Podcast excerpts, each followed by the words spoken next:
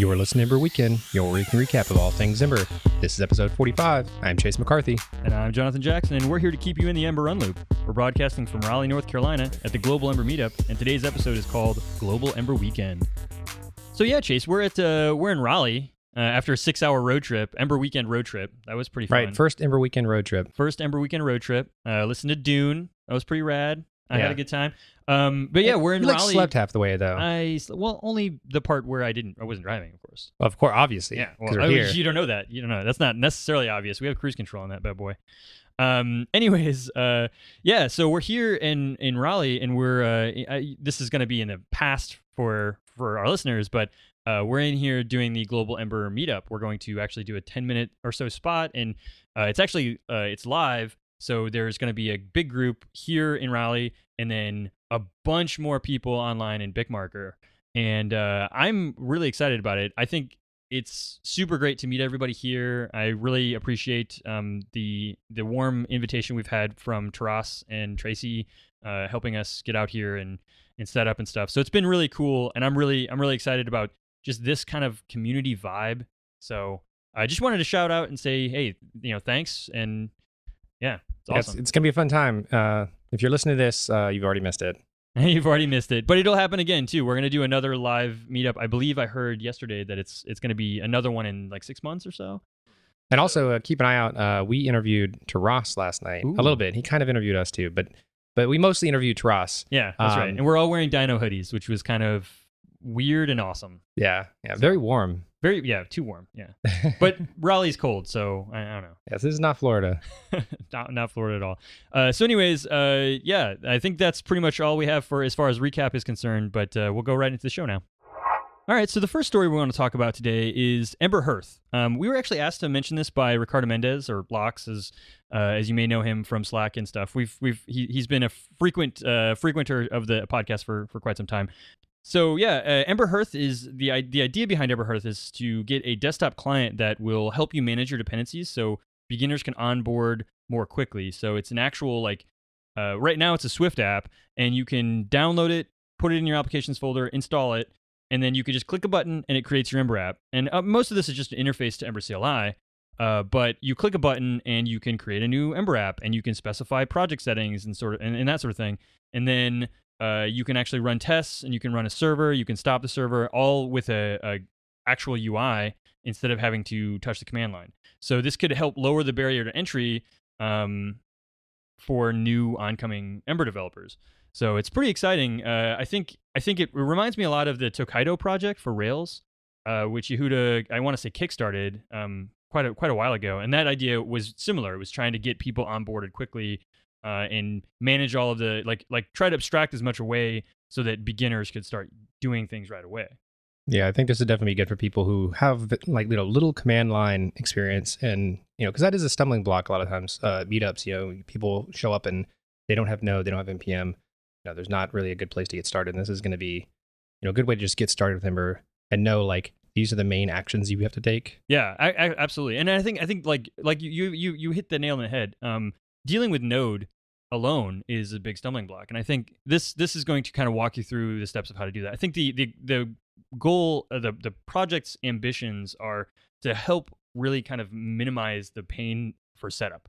It's not just command line, but that's a big part of it. It's it's kind of like for all you know the whole thing, the whole stack, like dependency management and and all that sort of thing. So I, I'm I'm really excited about it. Right now, it's written in Swift, which um, Swift is cool, and that was written by uh, Thomas Nielsen and Kim Rowan, and uh, that's that's what it's written in now. But there is a new orphan branch on the repo uh, that is um, being written in Electron, which is pretty cool. We're, we'll talk about that in a second.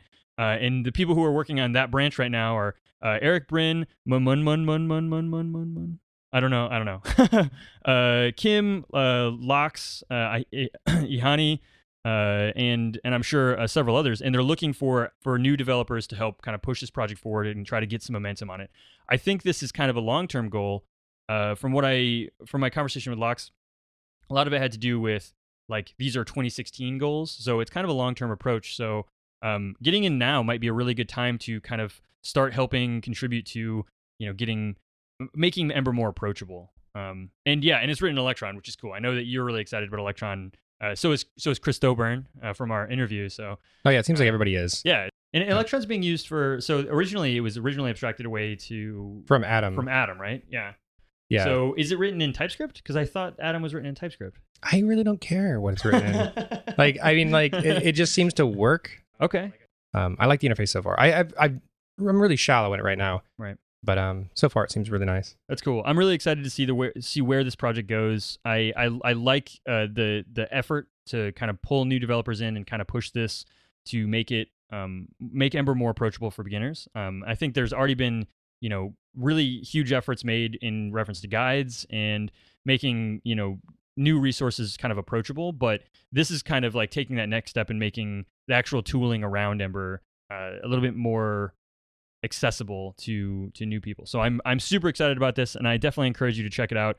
Uh, there is um, there is a an actual forward facing like consumer facing uh, ember dot ember.town emberhearth uh, website which will show you kind of like the basic overview and a couple screenshots of what it's doing but the repo is actually at embertown slash emberhearth on github and there is a branch that we're going to link to in the show notes that um, has kind of like a little bit more information about the the direction that they're going forward with and the electron branch. So uh, keep an eye out for it. If you're interested in contributing i know they're looking for developers so definitely give it a look. So a couple weeks ago, uh, Jeffrey Biles released episode 112 of uh, Ember Screencasts, and this covered uh, the last of the uh, REST adapter methods. So he's apparently has he has one what one episode per method. I think so, We he just covered all the methods. i think he's just covered all the methods it, it may have doubled up on a few of them but i think he, he's now officially covered each method in a screencast which is pretty impressive Uh, yeah, we don't want to we don't want to steal any of his of his thunder. You know, if you if you want to check it out, you know, uh, go, go to the website. Uh, it's uh, emberscreencast.com. Yeah, and you know this is something that we're always excited to, to mention because I think Ember Screencast is such a fantastic resource. Um, I think it is paid, but there are there are free episodes as well, so um, definitely something to tune into. And Jeffrey does such a really, really good job of of producing great content. So Also, a side note, uh, this is uh, one of the free episodes. So the week after uh, episode 113, which is about the JSON API adapter, uh, that one's one of the pro versions. Uh, but one 112 is actually free. cool, yeah. So definitely check it out. So we saw this on Twitter uh, this last weekend. Um, I don't remember who tweeted it, but I know that uh, Matthew Constantine uh, from Alt School is the one working on it, um, and it's Ember CLI Redux. So this is like a library that was developed more for the React space, um, but is now being kind of uh, pulled toward Ember. I know it's it's it's it's independent of framework, so they're trying to use these patterns that you know were heavily used in React in Ember. Yeah. So specifically in this case, I think it's it's mostly containing all state in one place, and then uh, that that allows a couple of things. It allows uh, what is it? Step by step debugging, so you can actually or frame by frame. Like so you can go back in traveling time. debugging? Yeah, time travel. So you can say, okay, well, I know the changes that happen in the, in this thing, so I can apply them backwards and see the state of my app at any given point in time in history. Uh, so that could be really useful for cer- certain debugging scenarios. Uh, I think uh, as I was going through this, there's a lot of use cases where this is not really the suitable uh, solution, but when it's the suitable solution, it's really it's going to be awesome. Right. Like we we have a friend that was doing a Ember uh, MIDI mixer. I don't know what you call that, like sequencer. Yeah, yeah. Sequence. And this kind of thing, like to save the state of the world um, Right. by just knowing that all the state for the entire song you're making is in one place and you can just save. And even like your playhead position, the volume, Right. everything is all there. And then when you refresh the page, everything comes back the way it was. Right. And saving things like that to like, you know, persisting it somewhere becomes really easy. Right. And and uh, the scenario that I was referring to earlier about when it might not be applicable is basically when you have something that already conforms to Ember norms. So you know, very route heavy, uh, route driven templates, and like the state being contained in the in the URL as much as possible. But something like a sequencer where there's a lot of state that's kind of implied or implicit, uh, or or like uh, ephemeral maybe is the right word, where it just kind of like pops into existence and then oh yeah, well, Well, like anything where you're going to have that URL that like when you try and share it, you know, it's like a URL of like a hash of all the state so that some you, somebody can come and see the exact same state. Um, that that hash can be generated from something like this, where you have all the global state, you you serialize it to something, encode it, put it in the URL, and somebody else can like go to that URL and de- you know and deserialize all of that state, put it in, and be in the exact same spot. Yeah, So, um, exactly. And I, I think that's like, I know, that's going to be a super valuable thing to to certain use cases. Uh, certain use cases are going to like this is really going to shine Uh, but it's really even even if it's even if it's not that, it's interesting to see that more people are exploring the data layer space and like how to in, how to how to use and utilize uh, different strategies around that data layer. I think that's really cool. That's exciting. So it's cool to see. Definitely something to check out. Um, and uh, and I know the README is like very extensive. So it's still alpha. It's still listed as alpha software. So you know maybe maybe uh, really investigate before you use it in a production app. But uh, the README is very involved, and it seems like there's a lot of momentum in the project. So uh, take a look at it and see if uh, maybe it fits your project. So about a week and a half ago, uh, Tom Dale released a new Quest uh, PR for Fastboot, and it's called the Road to Fastboot 1.0. Uh, in it, there is a lot of um, a lot of like blockers that are listed out, like things that are causing problems with a 1.0 release. And uh, the idea here is that this is going to be the basically the roadmap. These are the things that they're going to hit one after the other after the other to get Fastboot ready for you know ready for prime time. Uh, so I'm really excited about that. I know that there's there's a few things that uh, that are going to be pretty are going to be harder than than other things, uh, but it's still really exciting to see that that we're finally at the point where we're starting to think about a 1.0 release.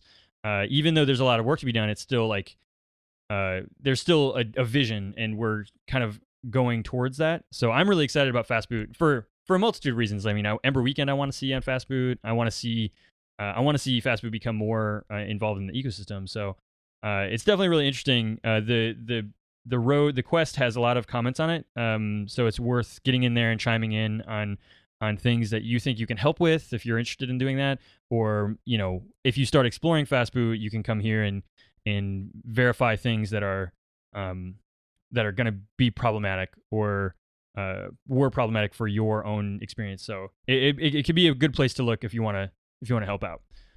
And then yeah, there's some there's some other things that are kind of uh, loosely related to this. Um, Ember Ajax has, re- has reached a, a beta 2 2.0.0 dash beta 2 and I know that a lot of what this has to do with is uh, making Ember Ajax work kind of across Fastboot, so you could it, it know it'll know how to handle when it's not uh, using the browser fetch sort of thing.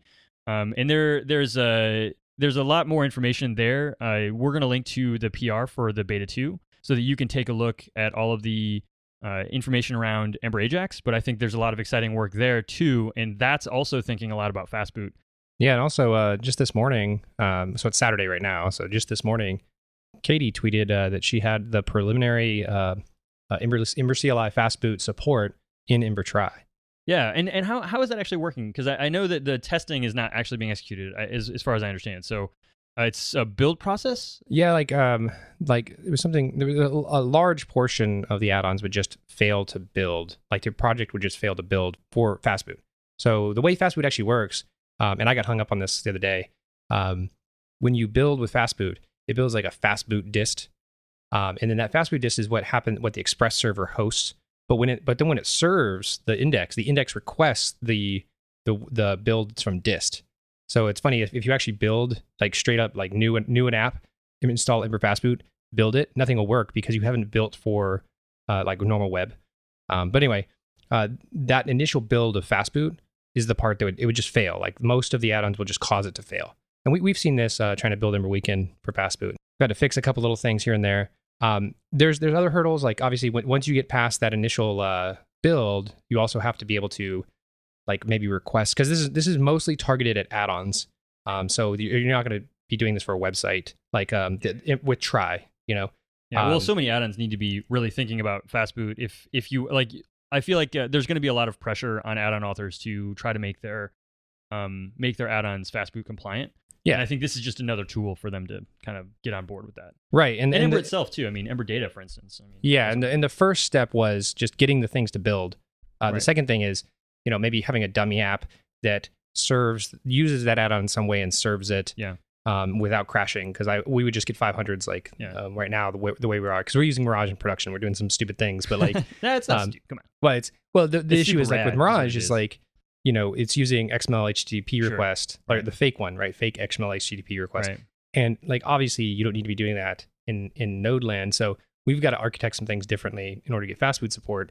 Um, and you know, various add-ons have to do different things. Like some add-ons just need to just turn off completely. Like Liquid Fire, just turn it off. Like you're right. never gonna, you know, render the animation in Fastboot Land. So that one's easy, just kind of disable it. But other ones have to do like special things, like Mm. use the Node version of some library versus uh, something else. And it's uh, so actually the the thing that I ended up breaking in Pretender uh, was they were using a uh, a link, and there's a trick where if you wanted to parse an H, uh, a URL, you just create a DOM element, uh, an A tag, and then you set the href to the URL, and the DOM APIs can like do tricks like parse out everything, and then you're like, okay, you get a cheap parser, like people like will name that a parser, um, and they were doing that, and that would obviously break in Node land. So Right. I had to go in and like, in order to try and get this working, pull in like some URL support library. Um, but still, it's still not going to work. That's not the way forward for us. But Right. But there's there's a lot of work to be done basically in in Fastboot land. But I think I think there's finally like maybe a light at the end of the tunnel, like with the quest the quest story. Yeah, uh, in this in this case, it's like just just having like so in in the case of Mirage, just having it know to turn itself off Right. is all the support it needs to have. Yeah, yeah, absolutely. Yeah, so uh, check out the Road to Fastboot 1.0. Um, we're going to link to it. Uh, it's issue 98 on the Ember CLI Fastboot uh, repo. Uh, and then we're also going to link to Ember Ajax, uh, the um, beta 2, and then uh, probably something something on Ember Try. I, I don't I don't think I know the version yet. I just saw the tweet this morning, so uh, I'm sure I'm sure there's a version. We'll link to the to the tag if we can if we can do that. So uh, definitely look forward to all that stuff. Fast Fastboot is uh, fast approaching, and uh, I am super excited about it. Yeah, totally ready for this. I, and it'd be really nice to have uh, metadata served so that we could do Twitter cards and Yeah, stuff for yeah. Ember Weekend. Yeah, absolutely, it'd be awesome. We got a lot of work to do. Thanks for listening to Ember Weekend. If you'd like to follow along, visit us at emberweekend.com. or you can find us at Ember Weekend, all one word, on Twitter, or subscribe via RSS. I'm Chase McCarthy, And I'm Jonathan Jackson. and we'll see you next weekend.